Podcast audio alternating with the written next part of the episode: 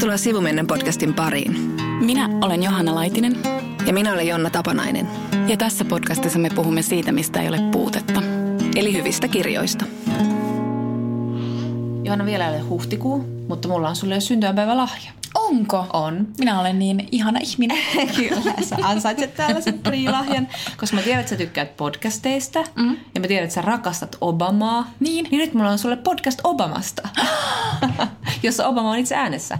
Eli? Eli tää on siis tuo Chicago Radion podcast alkanut nyt eh, helmikuun alussa. Mm. Ihanaa sä et tiennyt tästä, mä pelkäsin, että sä oot tiennyt tästä. Yllättäen tällä tavalla. Niin, ää, eli ne he tekivät tämmöisen sarjan kuin Making Oprah, ja se oli hirveän mm. suosittu, ja siinä kerrottiin siis Oprahin tarina, siinä oli kaikkia Oprahin vanhoja äh, ihmisiä sen koko elämän varrelta kommentoimassa Oprah itse, ja se oli hirveän suosittu, niin totta kai he siirtyivät luonnollisesti tekemään podcastin Obamasta. Ja tämä siis aloittaa, mä kuuntelin tämän ensimmäisen jakson, ja se alkaa siis siitä, kun Barack Obama haki tämän community organizerin pestiä Chicagosta, josta tavallaan, joka tavallaan sai sen muutoksen hänessä aikaan, että hän alkoi pyrkiä aktiivisemmin poliittiselle uralle ja jossa hän sai hirveän isoja voittoja ja tota, oli hyvin pidetty, yhteistyökykyinen ja hyvin nuori, 24-vuotias, kun sai tämän paikan. Ja siinä sitten erilaiset ihmiset sen uran varrelta kommentoi tätä ja myös Obama. Ja se on siis todella hyvin tehty, ihan siis niin kuin mielettömän hienosti kässäröity, jotenkin niin kuin semmoista radioteatteria käytännössä, Ihanaa. käyttääkö näistä vanhanaikaista sanaa. Mutta siis tosi, tosi, mä en tiedä, siitä on nyt ilmestynyt kolme jaksoa, että me tehdään nyt tämä jakso vähän aikaisemmin, kun Johanna lähtee reissuun, niin nyt tähän mennessä on ilmestynyt kolme jaksoa, mutta mä en tiedä, kuinka monta niitä yhteensä tulee. Mm, eikä nyt tiedetä, että kuinka monta on tullut silloin, kun tämä tulee sitten ulos niin. meidän jakso. Mutta ihanaa, kiitos, ihana lahja. Sä voit sitten reissussa sitten kuunnella sitä. Näin, niin Joo. mä teenkin. Joo. Tota, sua ei ole viime aikoina oikein saanut kiinni kunnolla. Niin. Se johtuu siis siitä, että, että Jonna on ladannut tällaisen uuden sovelluksen puhelimeensa. Huvittavaa, että siihenkin tarvitaan siis sovellus. Kyllä.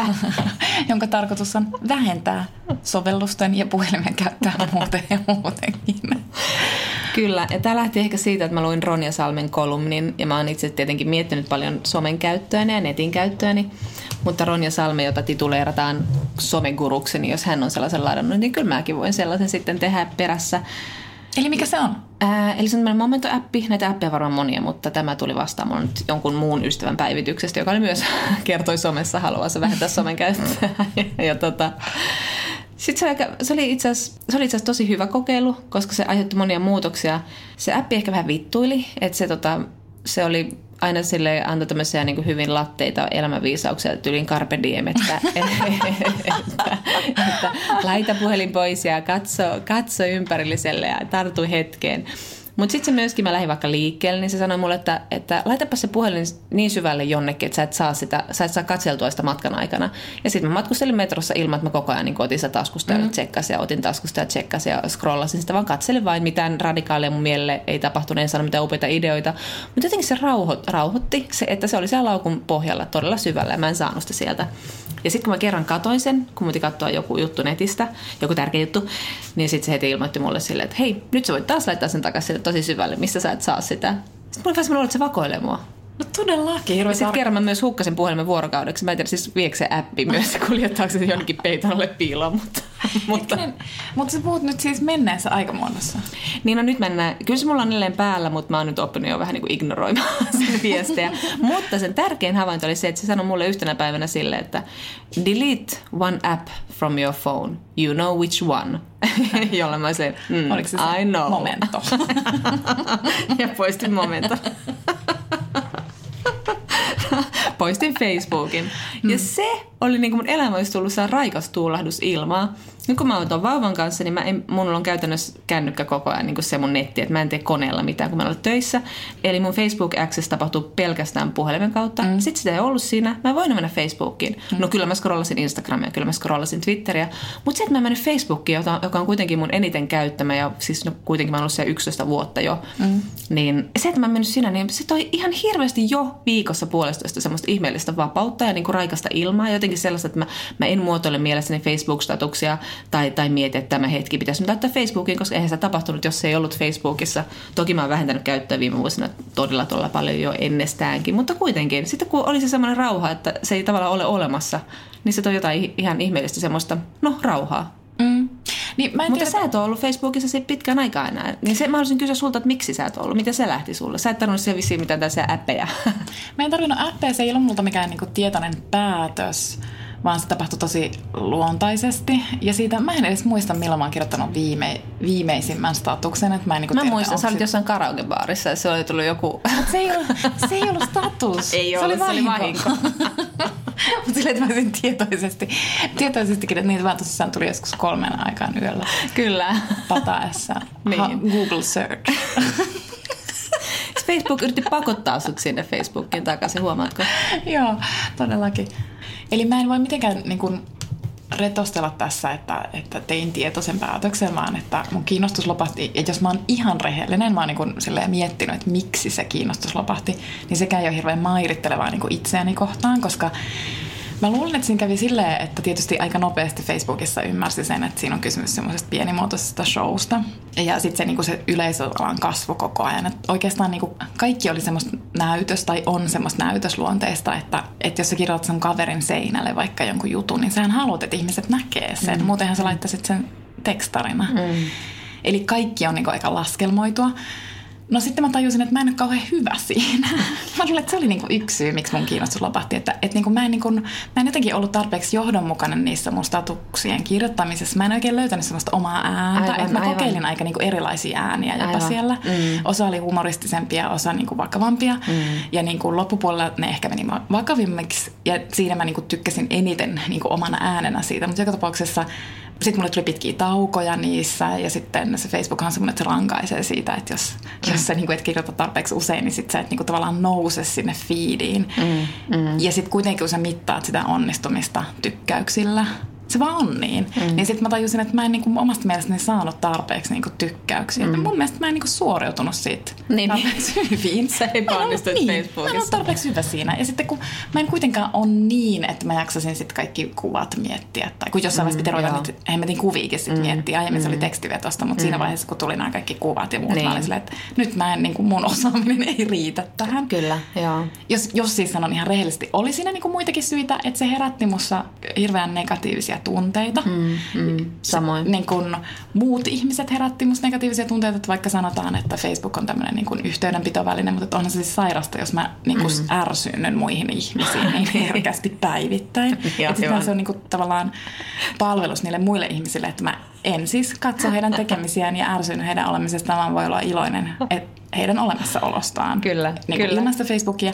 Ja sitten ehkä siihen tuli myös semmoista ärsyyntymistä itseen, että kuitenkin kun kuitenkin niin kuin miettii, että mitä on hyvä elämä ja millainen olisi hyvänä ihmisenä, mm. niin kyllä mä sitten myös mietin, että onko mä todellakin näin pieni ihminen, mm. että mä ensinnäkin ärsynyn muista näin helposti ja sitten, että mä haluan sen pienen shown ja mm. niin kuin, että eikö mulle kuitenkin riittäisi se, että mä vertaan itseäni itseen ja mm. yritän niin kuin elää vaikka pienimuotoisesti niin kuin omilla tavoitteilla hyvän elämän ja että mun ei tarvitse hakea niitä tavoitteita niin kuin muiden silmissä jotenkin, en mä tiedä. Kyllä.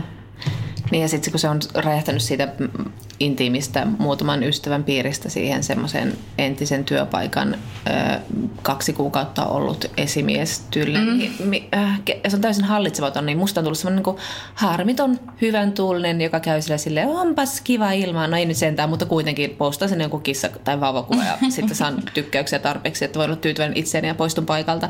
Että en mä tiedä, mitä, mitä se mullekaan antaa. Ja toi on tosi hyvä pointti, koska siis tavallaan niin kuin viime aikoina on niin kuin paljonkin tullut mietittyä sitä, että, niin kuin, että hulluuden arvoa elämässä, että miksi niin kuin kaikki hulluus on niin kuin tosi kiinnostavaa ja miksi niin kuin omassa ystäväpiirissäkin on niin kuin selkeästi semmoisia niin hienolla tavalla hulluja ihmisiä, jo- jotka sä haluat pitää siinä, koska ne aina tuo jonkun todella yllättävän näkökulman. Niin, jollain- joita ei pitele normit, Niin. niin. joita, jotka ei anna normia niin häpäistä itseään Niin. tai, tai ja sitten, ruodussa. Ja, ja sitten just toi, koska siis niin kuin Facebookhan on siis tämmöinen niin normi Joo, kyllä. Kyllä. book. Siis, et, se, et siellä palkitaan niin kuin normaaliudesta ja norminmukaisesta elämästä. Mm. Ja sitten tavallaan, että aiemmin myös aika normaalia elävät ihmiset uskalsi olla siellä aika hulluja ja niin kuin avautua ja kertoa vaikka mitä hauskaa. Niin kuin nyt se ei enää ole se semmoinen lähde, koska koska suurimmasta osasta on tullut aika tylsiä, no osa on edelleen silleen niin kuin reippaasti hulluja. Kyllä, me tiedämme, mitä mä ajattelen. Lämmöllä. Kiitos. Sinä nimeltä mainitsematon haamu. mulla lähti nyt tämä, kun mulla oli tämä Momento-app ja mietin omaa netin käyttöön ja sitä, miten usein mä poimin sen puhelimen käteen ja, ja, ja katon sitä, että tsekkaan niitä somefiidejä. Ja sitten mä luin tota Sadie Smithin esseitä, etenkin hänen yhden esseen Generation Y. Sadie Smithistä sen verran, että me puhuttiin viime jaksossa meidän ihastuksestamme Karl Knauskoodiin, myös Zadie Smith rakastaa Calvin Knauskoodia mm. ja sanoo, että hänen kirjansa ovat kuin kräkkiä, että pitää vain saada lisää, lisää, lisää.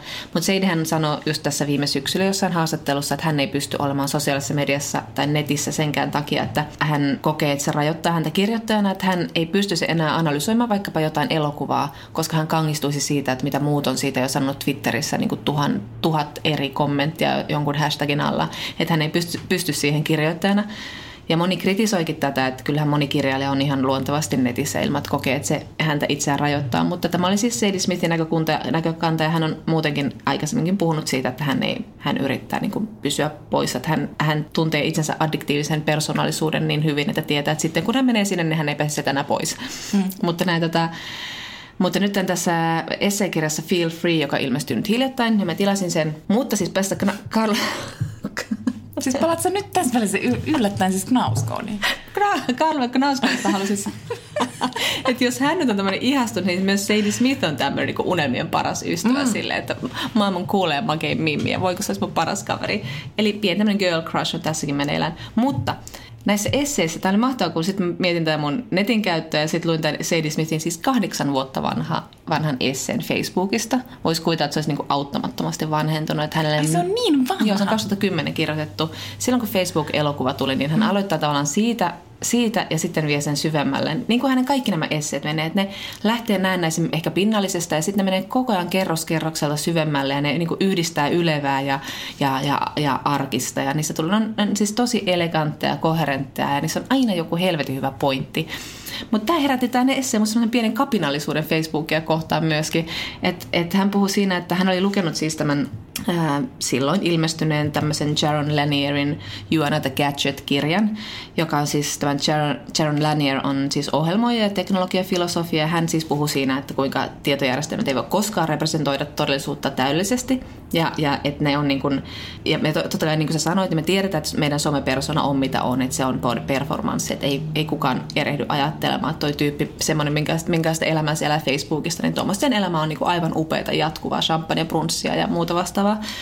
Mutta että sitten tämä Lanier puhuu siitä, että niin me tiedetään se, mutta se unohtuu aika helposti mm-hmm. sit siellä somessa. Sitten sit syntyy niitä ahdistavia tunteita ja, ja ärtymystä, kun, kun ei oikeastaan saa enää erottaa sitä ehkä kuitenkaan sitä, että joo, toi on vaan performanssia. Että alkaa niin sit miettiä sitä ihmistä sellaisena. Mm-hmm.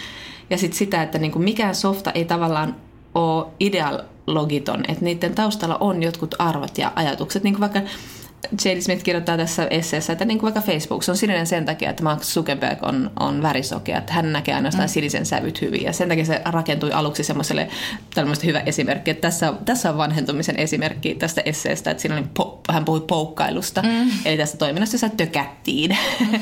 eli eli hän, hän puhui siitä, että, että kun nörttimiehet ei uskalla muuta kuin tökätä välttämättä tyttöjä, niin siellä on tämmöinen tökkäystoiminta, mm. hei, hei, hei, tykkääks, hei, hei.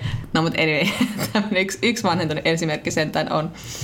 Mutta hän puhuu siitä, että, niin kuin sitten, että, että tuleeko sitä netin persoonasta kuitenkin todellisempi kuin totuus. Ja että me ehkä mietitään, mitä kaikkea hauskaa me voidaan tehdä sillä netillä ja teknologialla ja äpeillä ja muilla, mutta mietitäänkö, mitä ne appit ja teknologia tekee meille ja meidän ajatuksille ja miten paljon ne meitä loppujen muokkaa mm. ihmisinä. Ja sitten hän myöntää myös tässä esseessä, että joo, että mä oon, mä oon nostalgikko varmaankin, että mä ajattelen, että mä toivoisin, että ihmisen ihmiset ja persoonat pysyisivät niin mysteereinä, että sekä niin kuin jopa netissäkin, että ne pysyisivät mysteerinä maailmalla ja niin myös itselleen. Hän on puhunut paljon tästä, niin kuin, minkälaisia henkilöhahmoja hän haluaa luoda, että hän haluaa aina säilyttää niissä mysteerin, jonkun semmoisen salaisuuden, että hän ei selitä niitä ihmisiä puhki, koska ketään ei voi selittää puhki. Mm. Mutta Facebookin ihmistä voi, ihmisen voi selittää puhki. Se voi kertoa, että se tykkää näistä leffoista, sillä on nämä ja nämä ystävät ja nämä on sen mielipiteet ja tämmöinen on sen elämä. Että se mysteeri on kadonnut. Niin, sitten se, mäkin luin ton ainoastaan ton esseen, että mä en ole muuten tota kokoelmaa sitten lukenut, mutta mutta tuossa esseessä oli hauskaa kuitenkin myös se huomio, että se tekee, että tavallaan fiktiohan tekee ihan samaa, että myös fiktio tavallaan niin kuin pienentää ihmisen. Just niin. Ja siis tavallaan Knausgård, me viimeksi puhuttiin siitä, että niin kuin taistelun seuran lopussa hän tavallaan niin kuin just sanoo sen tosi suoraan ja selkeästi ääneen, että kirjallisuus ei koskaan pysty vangitsemaan ihmistä kokonaisena. Aivan. Mutta että toi Smithin esseen erokkuus on just siinä, että tavallaan niin fiktio on niin kuin Facebook siinä niin kuin näin, mutta sitten hän kuitenkin tekee sellaisen eron, että niin kuin huono kirjallisuus typistää ihmisen tosi tosi pieneksi ja niin kuin hieno kirjallisuus taas kuitenkin pystyy niin kuin tekemään sit ihmisestä suht monimuotoisen, mutta ei tietysti koskaan sitten niin monimuotoista kuin mitä ihminen todellisuudessa on. Mutta toi mysteeriajatus on tosi kaunis. Niin on, niin on. Ja mä tavallaan allekirjoitan sen monella tavalla. Ja, ja, ja vaikka niinku, mua ärsyttää, että sit ihminen, joka niinku kritisoi vaikka nyky uusia medioita tai appia tai muuta, että sitä pidetään auttamattomasti heti jotain, jonain luddiittina, joka ei niinku ymmärrä maailmasta mitään, että pitää pysyä messissä. Mm. Mutta siis kyllä se niinku jotain, kyllä, kyllä mulle tuli semmoinen olo, kun hän kirjoittaa tästä tälle, että We were going to live online. It was going to be extraordinary. Yet what kind of living is this? Step back from your Facebook wall for a moment. Doesn't it suddenly look a little ridiculous? Your life in this format. Ja sitten tuli semmoinen perhana kapina. Kaikki pois Facebookista ja varsinkin näiden viimeaikaisten ajat, uutisten valossa, miten Facebook tyrkyttää fake newsia ja miten ne mm. niin kun, siellä on niin kun, no anyway, miten niin kun ylipäätään arveluttava media se nykyään on ja millä tavalla se on tunkenut lonkeronsa jokaiseen, siis tyyli, että se omistaa Instagramit ja Whatsappit ja kaiket. Että mm. Ei voi enää oikeastaan tehdä mitään ilman, että Mark Zuckerberg jotenkin hyötyy siitä. Että mm. mä, en mä voi, niin kun mä menen vaikka ostan netistä jotain, niin jotenkin se liittyy Facebookiin. Vähintään niin, että se firma on markkinoinut itseään netis, Facebookissa tai joutunut markkinoimaan, koska ei ole enää muuta mediaa, missä markkinoida itseään näköjään. Mutta se on hauska, kun tuli mieleen niin tuosta, että, että minkälaisena ihmisenä sä näyttäydyt silloin, jos sä et vaikka ole Facebookissa. Me puhuttiin tästä varmaan viime viikolla kahdestaan, ei, siis, ei siis tässä podcastissa, mutta että se on kiinnostavaa, että siinä on niin kuin mun mielestä tapahtunut muutos, että, että niin kuin sanotaan vaikka silloin kun Facebook tuli Suomeen 2007, niin ekana vuonna, tokana vuonna, kolmantena vuonna, jos joku ei ollut siellä, niin mä ajattelin, että se on auttamatta niin kuin ihan pihalla ja se on niin kuin jäljessä. Ja, ja mun niin kuin hirveän kova suositus oli tyyliin mun isän jollekin pienelle firmalle, että kyllä sun täytyy olla siellä sillä firmalla siellä, niin kuin siellä Facebookissa. Kyllä. Tällä hetkellä, jos mä kuulen, että joku ei ole Facebookissa, niin se onkin mun silmissä niin kuin arvon kohotus että yhtäkkiä mä katsonkin sitä ihmistä, että hmm, että se on nyt edellä. Mm, aivan, aivan.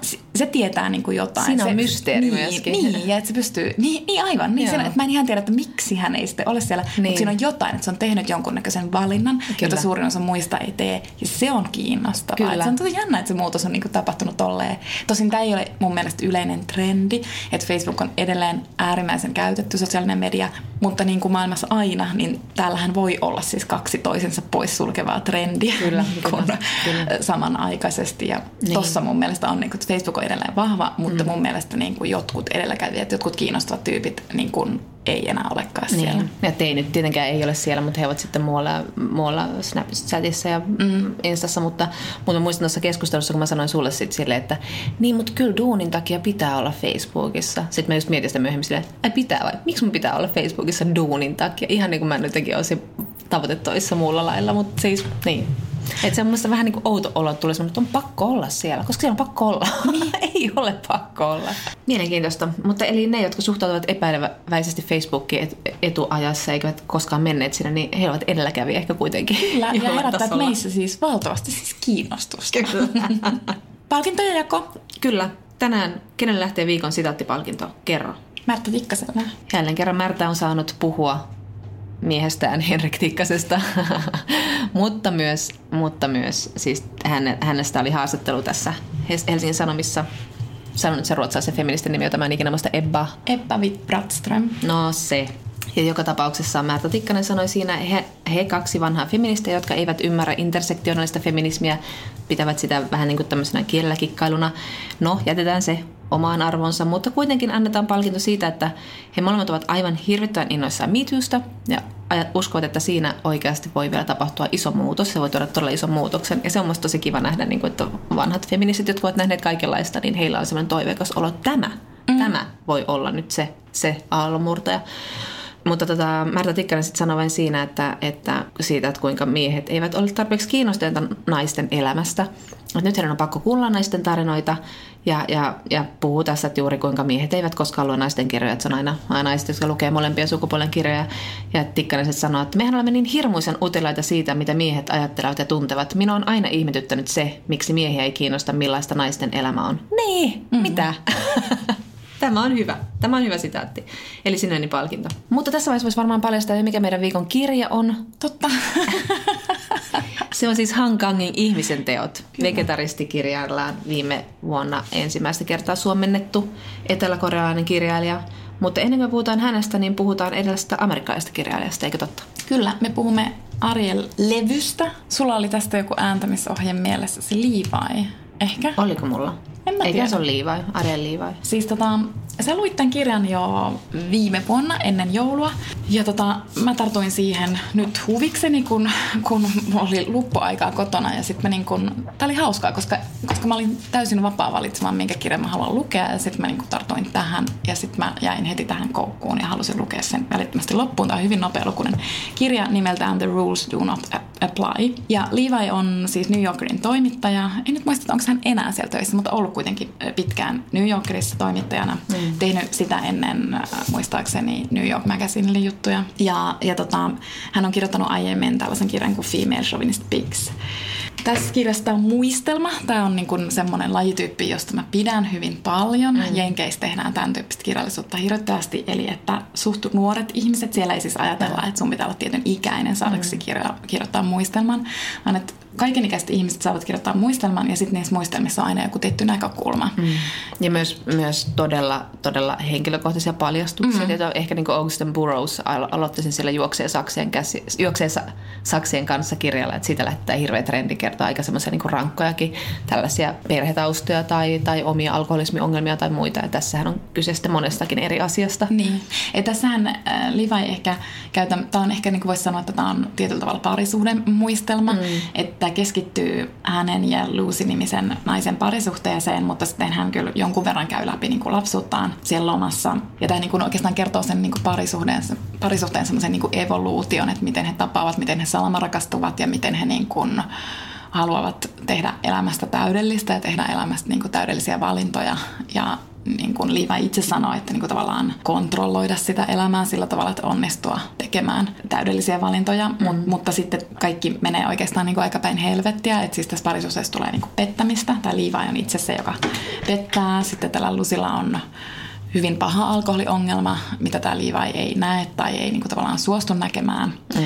Ja sitten näiden vaikeuksien jälkeen he sitten kuitenkin päättävät rauhoittua ja, tota, ja perustaa perheen siis sillä tavalla, että he päättävät hankkia lapsen ja he saavatkin sitten sperman luovuttajan tai hän, hän on niin kuin heidän läheinen ystävänsä, että, että niin kuin tähän perheeseen tulee vielä niin kuin ulkopuolinen isä, mutta sitten tulee keskenmeno aika myöhäisessä vaiheessa ja siis no sit se, se on aika loppupuolella sitä kirjaa ja sitten tavallaan siitä jollain tavalla yrittää, Liiva yrittää sitten toipua, jos siitä nyt voi sitten toipua, mutta että sen keskenmenon myötä myös tapahtuu sitten, tulee eroja niin kun, no en mä tiedä, siis elämä niin kun muuttuu vaan täysin. Ja mun täytyy mm. sanoa, että niin mä tiesin etukäteen tämän tarinan, mm. mutta tämä keskenmeno tapahtuu, mä en tiedä kuinka paljon mun niin kannattaisi kertoa, koska se, se, niin se yllätyksellisyys tässä teki tästä kirjasta tosi voimakkaan mulle. Mm, niin. Kun mä en tiennyt, että siinä tavallaan niin tapahtuu, mitä tapahtuu, mutta että No mä valitettavasti luin haastatteluja etukäteen, että mä tiesin oikeastaan koko tämän tarinan, okay. mutta se ei vienyt muuta sitä lukuintoa, mutta jos nyt joku ei halua kuulla, niin ehkä voi laittaa korvat kiinni. Niin, nyt voi laittaa minuutiksi korvat kiinni, koska tämä Liiva tässä kirjassa lähtee työmatkalle Mongoliaan ja, tota, ja se keskimeno tapahtuu siellä ja sitten mä jotenkin niin kuin, tavallaan keskimenostahan kuitenkin puhutaan, mm. se on tavallaan pelkkä mm. sana, niin. mutta tässä kirjassa hän niin kuin kuvailee sen hän ei kuvaile välttämättä mitään niin kuin kipua tai mm. siis semmoista fyysisyyttä, vaan hän kuvailee sitä, että hän käytännössä siis synnyttää mm. tämän sikiön ja sit, sitä kestää niin kuin muutaman sivun. Pelkästään sitä, että miten hän niin kuin kuvailee sitä sikiötä ja mm. sitä, että hän synnyttää sen siis hotellihuoneessa, mitä mä niin kuin edelleenkään ymmärrän, mitä mm. siinä niin kuin siis tapahtui. Mm. Sitten hänen matkansa Mongoliassa sairaalaan ja niin kuin näin. Ja se oli mulle niin kuin todella, mä olin siis järkyttynyt Kyllä, siitä, joo. mitä mä luin. Ja tavallaan siitä, että hän niin kuin kohtasi tämän lapsensa. Mm. Ja sitten hän saa puhelimessa kuulla, että niin kuin sieltä paikallisesta sairaalasta, että, että, että tämä ei tule siis jäämään missään nimessä eloon. Tämä sikiö, että me lähdetään mahdollisimman pian ambulans, ambulanssitiedon avuksi, mutta että hän Niin tulee lapsi siis siis tosiaan eli hänen sylissään niin. jonkin aikaa. Et, et, ja jotenkin, jotenkin et siinä niin kuin tämän kirjan voima oli mun mm. mielestä jotenkin siinä kohtauksessa, että miten hän niin kuin pystyi kuvaamaan sen. Mm. Hän oli jo kuvannut aiemminkin tietysti, miten hänellä syntyy niin kuin kontakti siihen mm. kohdussa olevaan vauvaan. Ja sitten, että hän niin kuin tavallaan kohtaa hänet, mm. mutta aivan liian aikaisessa vaiheessa, että sit sillä vauvalla ei niin kuin, tai sikiöllä ei ole mahdollisuuksia niin kuin elää. Mä tiedän, mä nyt ihan sanaton, kun mä jotenkin niin oikeasti jär, järkytyin. Joo, ja, ja siis vaikka mä tiesin sen, sen hyvin tarkkaan nämä, nämä, näiden haastattelujen takia, niin, niin kyllä se oli siis todella järkyttävä se kuvaus ja se, miten hän ku, kuvaa sitä ja kuvaa sitä vähän silleen niin kuin etäältä, vähän niin kuin hän tarkkaili itse jostain katorajasta, koska selvästikin se shokki on ollut niin valtava, että häntä hoitanut lääkärikin sanoi, että, että hän oli ollut niin kuin ihmeellisen niin kuin järkevä, mm. niin kuin joku ihminen toimii järkevästi shokissa, mutta että ei niin kuin, ja vähän niin kuin irrallaan siitä mm. Koko kokemuksesta, tuntuu, että hän vieläkin oli vähän irrallaan, että vähän semmoinen, se ei ollut mikään sentimentaalinen kohtaus Ei. kuitenkaan, että Mikä teki sitten myös tosi hyvän kohtauksen. Niin. Ja sitten tavallaan jollain tavalla mullekin jäi kyllä vahvasti sellainen olo, että hän ei niin, tätä kirjoittaessaan missään nimessä ole vielä niin kuin mm. toipunut siitä. Ja tietysti myös sanotaan, että kun menettää oman lapsensa, niin siitä ei ikinä toivu. Että mm. sitten se vaan sen kanssa oppii tietyllä tavalla elämään paremmin kuin sen surun alkuvaiheessa, kun silloin se tuntuu siltä, että sen kanssa ei niin kuin, mm. pysty elämään. Mutta että, että jotenkin mulle tuli lukijana sellainen olo, että mä vaan niin kuin hoin, että, mit, että miten sä voit ikinä päästä tästä yli. Että miten Niin, sä voit ikinä kyllä. päästä tästä yli. kyllä, kyllä. Öm, eli tässä, tässä oli niin kuin, tämä oli siis todella voimakas lukukokemus, mutta sitten mulle tuli myös, mä olin vähän niin kuin ärsyyntynyt. Tai, mm. tai se, tämä Liivai herätti mussa, niin kuin, Joo. tai se kertoja herätti mussa kauhean ristiriitaisia tunteita. Että siis se oli tavallaan niin kuin ihan mielettömän ärsyttävä Kyllä. myös. Että se oli niin kuin, jotenkin mä ajattelen, että se on just semmoinen niin kuin hyvännäköisyyskompleksista kärsivä, kun sehän on hirvittävän söppöä Mm, kyllä. nainen edelleen. Mm. Hän on yli 40 tällä mm. hetkellä, mutta että varmasti on niinku ihan syötävän söpö Joo, aina. Ja, niinku, ja silleen tavallaan, jos on syötävän söpö, niin mm. elämä niinku näyttäytyy sulle vähän erilaisena mm. ja niinku mm. tarjoutuu Mahdollisuudet, sulle kyllä, kyllä. ihan eri tavalla kuin niinku muille. Mm. Ja, sitten tota, ja sitten, koska mä olin niin ärsyntynyt, niin sitten mulle ehkä tuli semmoinen olo, että mun täytyy tuntea jollain tavalla ylemmyyttä häntä kohtaan. No okei, okay, sitten hänen niin. niinku, kohtalonsa oli niinku, niinku niin kauhea, että et, et, et sitten mä kuitenkin samaan aikaan tunsin ihan valtavaa sympatiaa häntä kohtaan. Mm-hmm. Mutta kun tämän kirjan oikeastaan niin viesti on siis se, että elämää ei voi kontrolloida. Mm. Ja, ja se oli vähän niin kuin semmoinen, että se edelleen mua niin ärsyttää. Mä oon silleen, että et sä voi olla yli nelikymppinen ihminen ja tajuta sen silloin. Mm.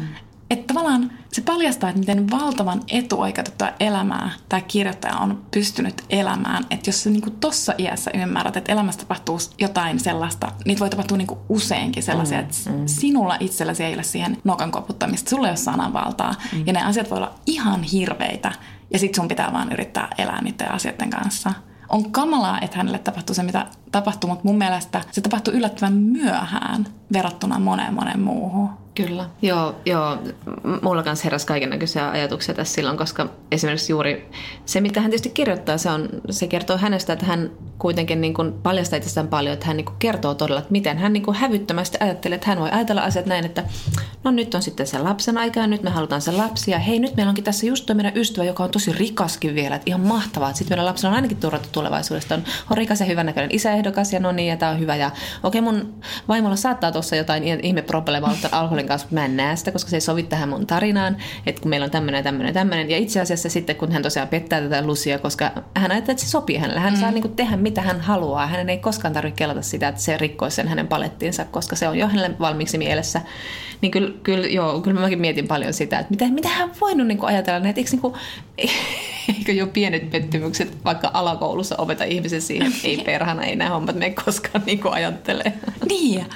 Että sitä tavallaan niin tämän kirjan iso viesti ei kolahtanut muuhun, koska musta Joo. tuntuu silleen, että Sieltä- anteeksi, no, mä niin anteeksi. ymmärsin tuon sillä sekunnilla, kun syntyy tyyli.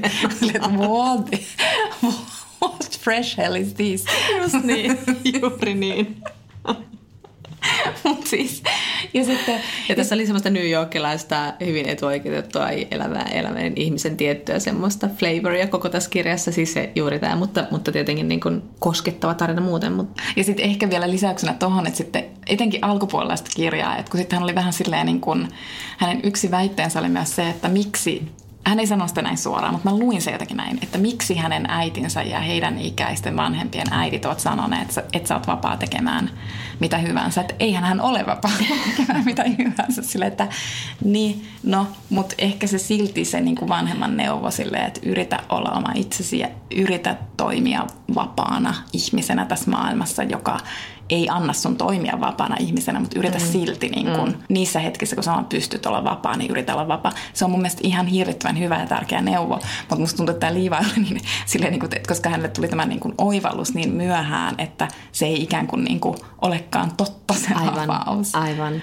Niin ja sitten kun tämä viesti oli nimenomaan se, että, että niin kuin feministinä ja feministit ajaa sitä, että nainen voi tehdä niitä mm. valintoja, mitä hän haluaa. Mutta eihän se tarkoita, että jos sä haluat tehdä jonkun valinnan, että se välttämättä menee siihen suuntaan, mitä sä oot ajatellut, että se menee. Että, että tämän liivaa mietti sitä, että hän rakentaa uraa ja sitten on mm. se sopiva aika hankkia se lapsia niin, että, että voi valita asioita, mutta tai haluta asioita, mutta se ei välttämättä mene niin kuin haluaa, niin. mikä on niin kuin kyllä aika, aika tämmöinen selvä juttu niin. meille monelle. Mutta ehkä siitäkin syystä mä vielä ajattelin, että hän on vielä niinku keskellä sitä toipumista niin ehdottomasti. Mm. Niin ja tavallaan se, että se muista myös sympatiat puolelle, että hän kertoo itsestään noin avoimesti, mm. että, niinku, että on ollut aika pihalla sitten. Niin ja että tavallaan edelleen on. Niin, Siltä, kyllä. Että tavallaan mm. edelleen, että että nyt mä oon niinku tämän ikäinen ja mä oivalsin tämän nyt. Musta se on mm. kyllä tosi rohkeeta. Mm, niin. Koska mä olisin itse niin. varmaan ajatellut silleen, että en mä nyt kehtaa tätä kirjoittaa, herra Jumala, kun niin, niin. on tosissaan tajunnut tämän ehkä pikkusen aiemmin. Että sitten, en mä muista puhuttiinko me viime kerralla vai, vai aiemmin jo just siitä, että, niinku, että miten hienoa on, että ihmiset voi näyttää myös oikeasti keskeneräisyyttään. Mm, mm, niin, Donnerin Koska, esseiden, niin, Rafael Donnerin esseiden kohdalla joo. Että sitten niin tuossa Liivain kirjassa mulle tuli myös sille, että tämä on kyllä niinku kes, keskeneräistä ajattelua tavallaan niin, vielä, aivan. mutta mun mielestä on tosi makea, että se tekee sen ja se toimii tuossa kirjassa ihan hirveän hyvin. Kyllä, joo.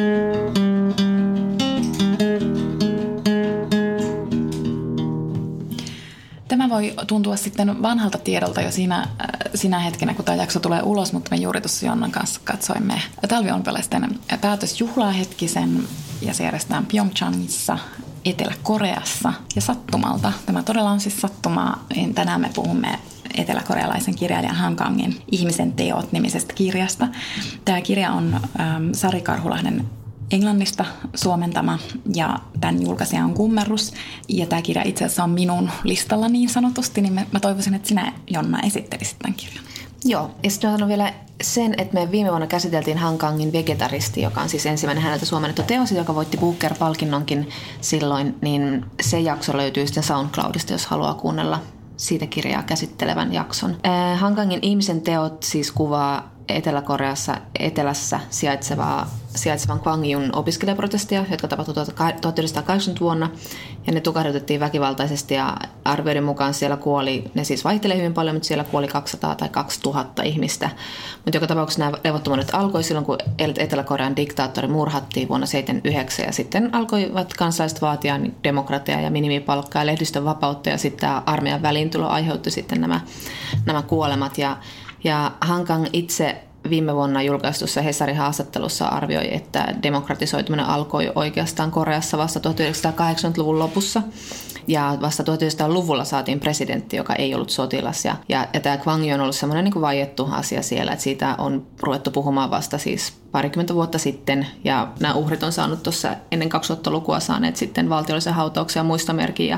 mutta tästä asiasta ei paljonkaan puhuta siellä. Ja Hankang itse oppi tästä verilöylystä vasta teini-ikäisenä, että siitä puhuttiin kuiskaten ja, ja, hil- ja niin kuin aikuiset eivät sitä pitäneet meteliä, kun he sitä keskustelivat, mutta hän itse asui tuolla Kwangjussa yhdeksänvuotiaana, mutta muutti sieltä sitten Souliin vuotta ennen näitä levottomuuksia. Että heidän perheensä ei ollut sitten todistamassa tätä, vaikka tietenkin tunsivat paljon ihmisiä, jotka sitten joutuivat sen vaikutuspiiriin. Ja me viime vuonna tavattiinkin Hankang Tukholmassa ja hän silloin mun haastattelussa sanoi, että että tämä ihmisen teot oli hänelle erittäin vaikea kirja kirjoittaa, että se muutti häntä ihmisenä ja, ja hän näkee, näkee tästä kirjasta edelleenkin painajaisia tai näkee siitä prosessista painajaisia, koska hän joutui sitten tekemään paljon tutkimustyötä ja hän tuossa kirjassa sanoikin, että hän luki kaiken, mitä hän sai käsiinsä tai ainakin yritti lukea. Tämä on siis ilmestynyt vuonna 2014, tämä Ihmisen teot Koreassa. Mm, ja Vegetaristi on sillä tavalla niin kuin aiempi kirja hänelle. Sehän on niin kuin, Vegetaristi on koottu niin kuin kolmesta eri tekstistä yhdeksi kirjaksi ja niitä ensimmäisiä tekstejä on kirjoitettu paljon aiemmin, että tämä on niin silleen myöhäisempi. Kyllä, mutta samaa teemaa hän selvästi tutkii koko ajan kirjoissa, että se vegetaristikin oli sitten taas siinä, hän tutkii sitä, että voiko yksittäinen ihminen tavallaan kieltäytyä väkivaltaisuudesta ihmisyydessä ja ihmisessä olevaa väki, väkivaltaisuutta, että voiko sitä niin kuin paeta, voiko se jotenkin torjua, että kun tämä nainen tässä alkaa muuttua, haluaa olla kasvi tai puu, niin hän tavallaan sanoutuu irti koko ihmiskunnasta ja niin sama, sama asia hän tutkii tässä, että onko ihmisyys siis lähtökohtaisesti väkivaltaista, onko se meidän geeneissä ja voiko sitä vastaan taistella. Ja tässä kirjassa on siis seitsemän kertojaa. Tässä on, ja tämä lähtee pojasta. Kaikki pyörii oikeastaan pojan ympärillä. Tämä poika on 15-vuotias Dong Ho, joka lähtee siis etsimään kadonneita ystäviään. He ovat sisarukset, jotka asuvat tämän perheen alivuokralaisina, he ovat kadonneet, niin kuin monia katos näiden levottomuuksien aikana. Ja sitten heitä etsiessä hän ajautuu tämmöiselle koulun liikuntasalille, josta on tullut sitten ruumishuone, jossa sitten pestään ja järjestellään ruumiita omaisen tunnistettavaksi ja hän jää sitten sinne ja tavallaan ne tapahtumat vie hänet mukana. Hän on liian nuori osallistumaan niihin, mutta hän valehtelee ikänsä ja sitten hän saa myös aseen ja, ja sitten lopuksi tosiaan kuoleekin tässä. Ja sitten tässä kirjassa on myös y- yllättävä henkilöhahmo. Tässä on sitten tämä Donghoon ystävä, jo niin, jota hän, tämä Dongho sitten niin etsii ja hän saa sitten äänen toisessa luvussa sielun muodossa.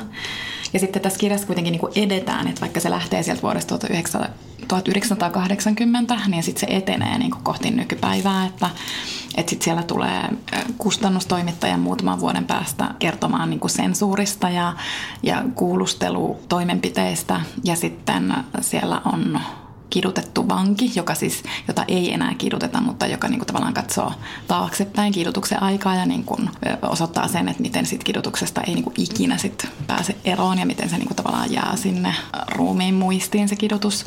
Sitten siellä on tämän kuolleen pojan äiti muun muassa. Sitten siellä on äh, tämän Tämä poika on siellä, siellä ruumiiden järjestelyssä tutustunut tyttö tai nainen, joka on siis tehtaassa ollut töissä ja ajautunut sitten te- tehdastyöläisten mukana protestoimaan juuri näitä niin kuin parempia työoloja ja demokratisoitumista kohtaan. Ja viimeisenä pääsee ääneen siis kirjailija itse. Tiesit sä, että siinä tulee käymään niin, että kirjailija tulee mukaan? En tiennyt. Niin. En. Puhutaan siitä, mutta se oli kyllä se oli hieno. hieno. Niin, koska mullekin niin kuin, että et tavallaan, tavallaan jotenkin tämmöisiä kirjoja, tähän kuvaa siis hyvin väkivaltaista ja hyvin, hyvin kauhea tapahtuma.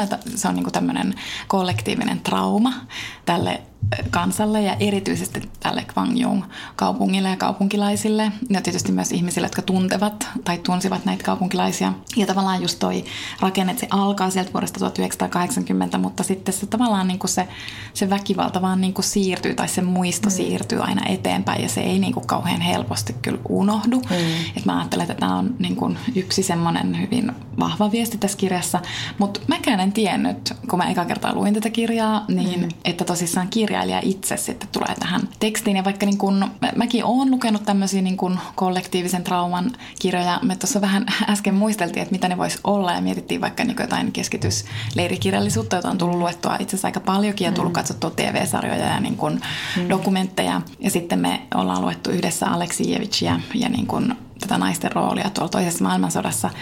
Ja sitten varmasti niin muitakin tällaisia, niin kuin vaikka nyt kidutus, kuvauksia. Itse asiassa ähm, Arundhati Roin Aivan. viimeisimmässä kirjassa oli myös niin kidutuskuvaus, jota, jota mietin, tai mietin itse asiassa tätä kirjaa sillä lukiessani sitä Roita. Jaa. Et me ollaan niin kuin myös tavallaan aika tottuneita mm. Äh, semmoisen niin kidutuksen kuvaukseen, ja tässäkin kuvataan niin kuin kauheita asioita, mutta meillä oli molemmilla nyt samanlainen kokemus, että kun me tätä lukiessa, niin koskettavin oli se, kun kirjailija tulee tähän niin kuin mukaan. Ja mä yrittänyt miettiä, että mistä se voi johtua, että, että tavallaan voiko se olla sitä, että silloin tavallaan semmoinen joku etäisyys yhtäkkiä häviääkin. Mm. Koska musta tuntuu, että mä sain niin kuin suorimman kontaktin siihen tekstiin sen kirjailijan äänen kautta jotenkin.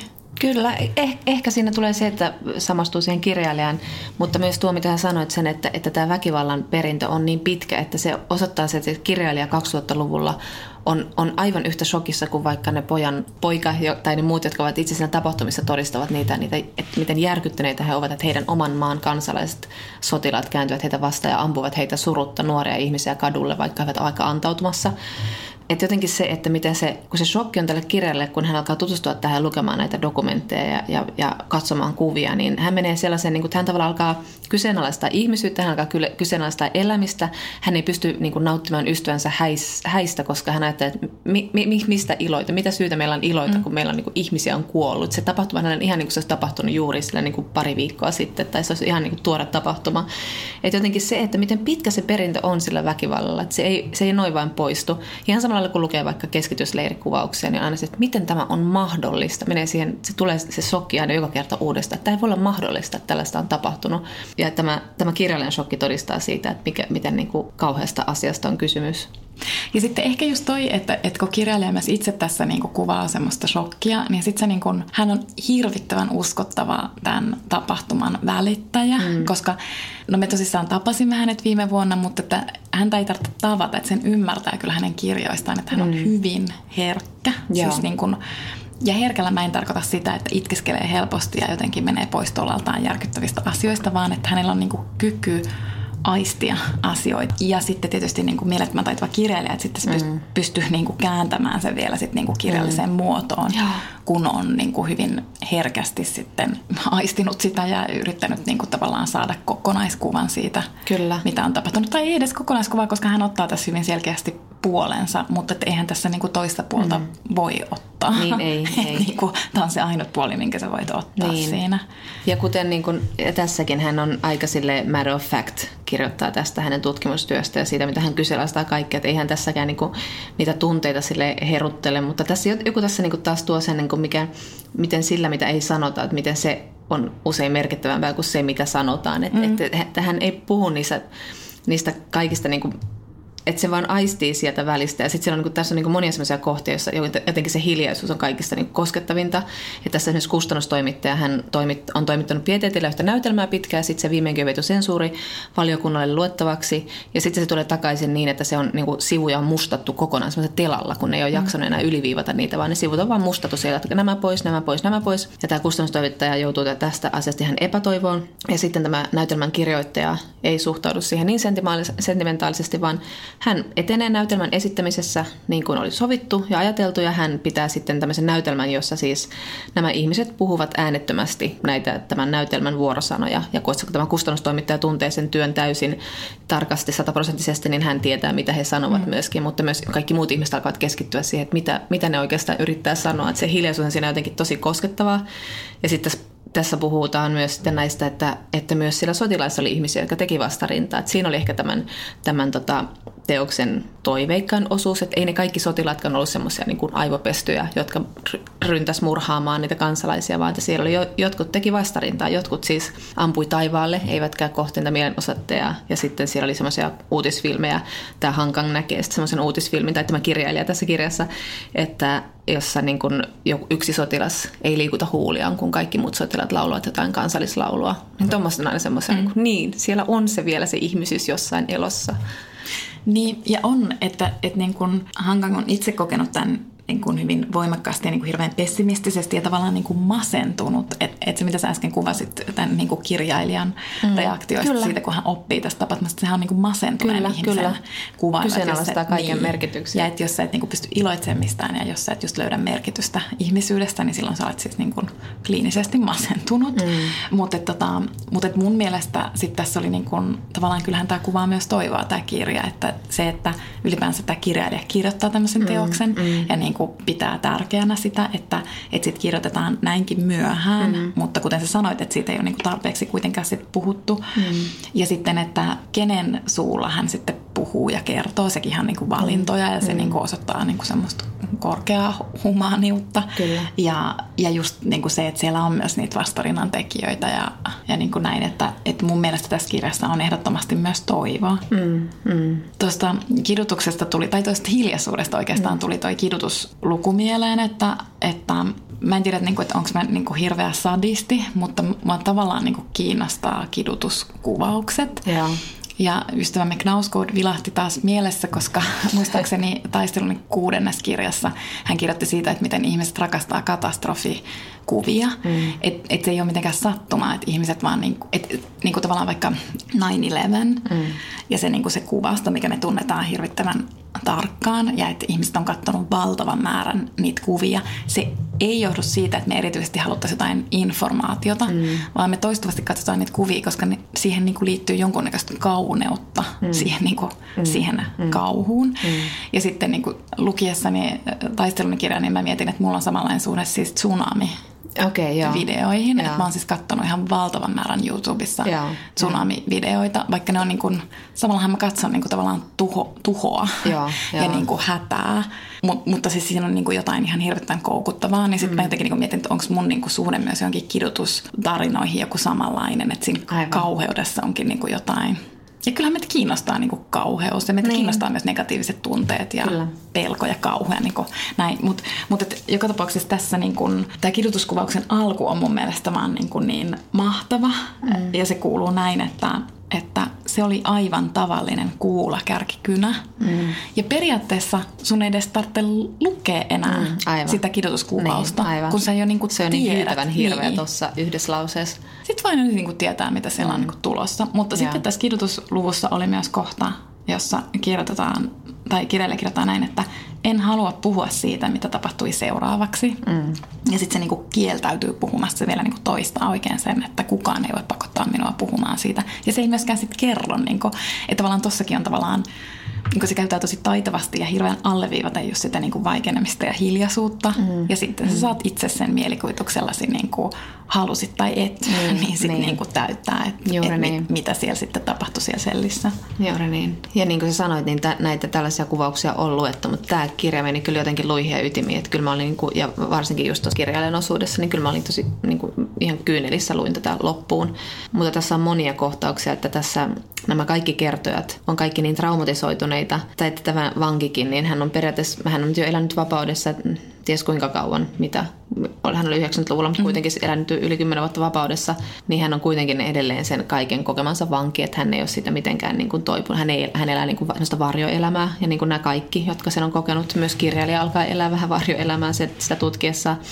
Mutta tämä kuvaa niin kuin, myöskin tämä vanki hyvin sitä, että niin kuin, miten tavallaan, että niiden ruumis oikeastaan vaikka mitä hirveitä kidutusta, vaikka minkälaista hirveätä kidutusta, mutta sitten sit se niin kuin mieli kuitenkin voi särkyä niin, että se ei, se ei siis enää kestäkään sitä.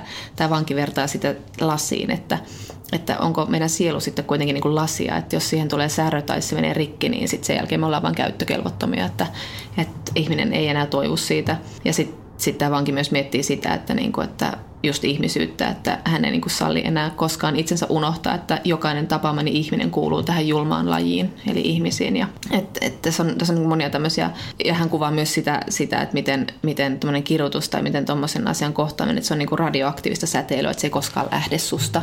Että, hyvin niin kuin tämmöisiä Hankan osaa niin kuin hyvin havainnollistaa sitä, miten, miten sisäistettyä se kokemus, että jos sä koet jotain noin hirveää, niin se ei koskaan poistu susta. Että on niin kuin todella taitava kirjailija tällaisessa epäsentimentaalisessa, mutta kuitenkin siis todella tunteisiin vetoavassa mm. kuvauksessa. Mm. Et kun tämä on hyvin riisuttua tämä kieli ja sitten se on niin kuin, oikeastaan niin kuin aika dokumentaaristakin. Mutta avoin nyt meidän miettiä vielä sitä vankia. Se oli mulle kuitenkin niin kuin se vangin luku oli kyllä yksi niin kuin silleen voimakkaimmista mm, niin kuin sen kirjailijan niin kuin, luvun kanssa. Nyt mä rupesin niin kuin miettimään, että niin, no en mä tiedä, oliko tässä nyt sit sitä toivoa kuitenkaan. Nyt mä oikeasti vähän masennut, kun mä kuuntelin sua. Niin, no...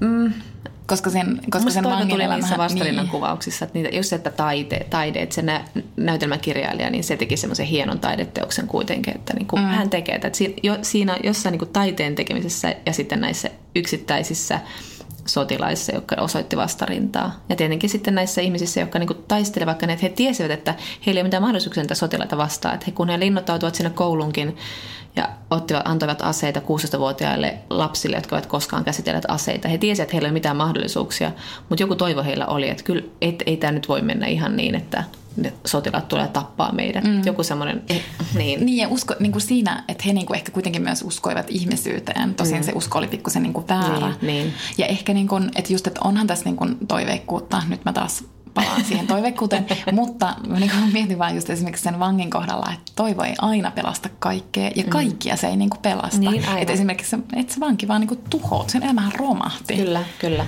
Ja, ja sitten kun se tapasi sitä toista vankia, ja. jonka elämä romahti ja tuhoutui niin kuin vielä pahemmalla tavalla, mm. siis vapautumisen jälkeen, niin, että et niin kuin se vapautuminenkaan ei niin kuin välttämättä sit niin kuin Tai Niin. ei tietenkään, ei se niin kuin korjaa kaikkea. Ja, Niin. Ja sitten tämä, tässä kirjailijaosuudessa myös tämä kirjailija kertoo sen, että miten tämä lähtee tämä tarina liikkeelle. Tämä Dong Ho on siis poika, joka on asunut tämän Hankangin perheen tai tämän kirjailijan perheen edelleen myymässä talossa ennen kuin he muuttuvat Souliin, niin kuin Hankangin perhe teki. Eli tämä on sen perheen poika, poika ja sitten hän menee pyytämään tämän kirjailijan lupaa kirjoittaa tämän pojan tarinan. Ja hänen tota, veljensä sitten sanoo, että, kyllä, että hän saa luvan, että kunhan hän ei vain häpäise, häpäise tätä veljeä enää yhtään enempää. Että kukaan ei voi enää häpäistä sen veljensä, että kukaan saa enää häpäistä hänen veljensä muistoa.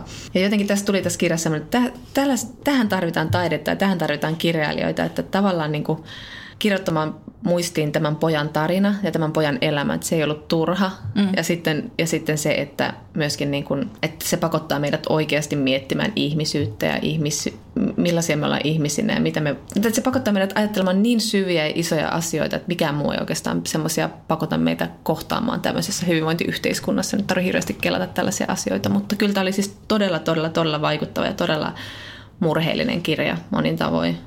No, mutta Jonna summasi nyt tässä hyvin ajatuksemme Ankangin ihmisen teoista. Seuraavaksi eh, me puhumme tunteista, me puhumme vihasta, eh, erityisesti me puhumme vihaisista naisista ja me luemme sitä varten Ferrantea. Sitten me luemme ruotsalaisen Golnas Hashemsare Bunden kirjan Olimme kerran ja varmasti luemme myös Ebba Witt Brattströmiä. Siihen siis kuulemiin. Kiitos, että kuuntelitte. Ja ensi kertaan. Moi!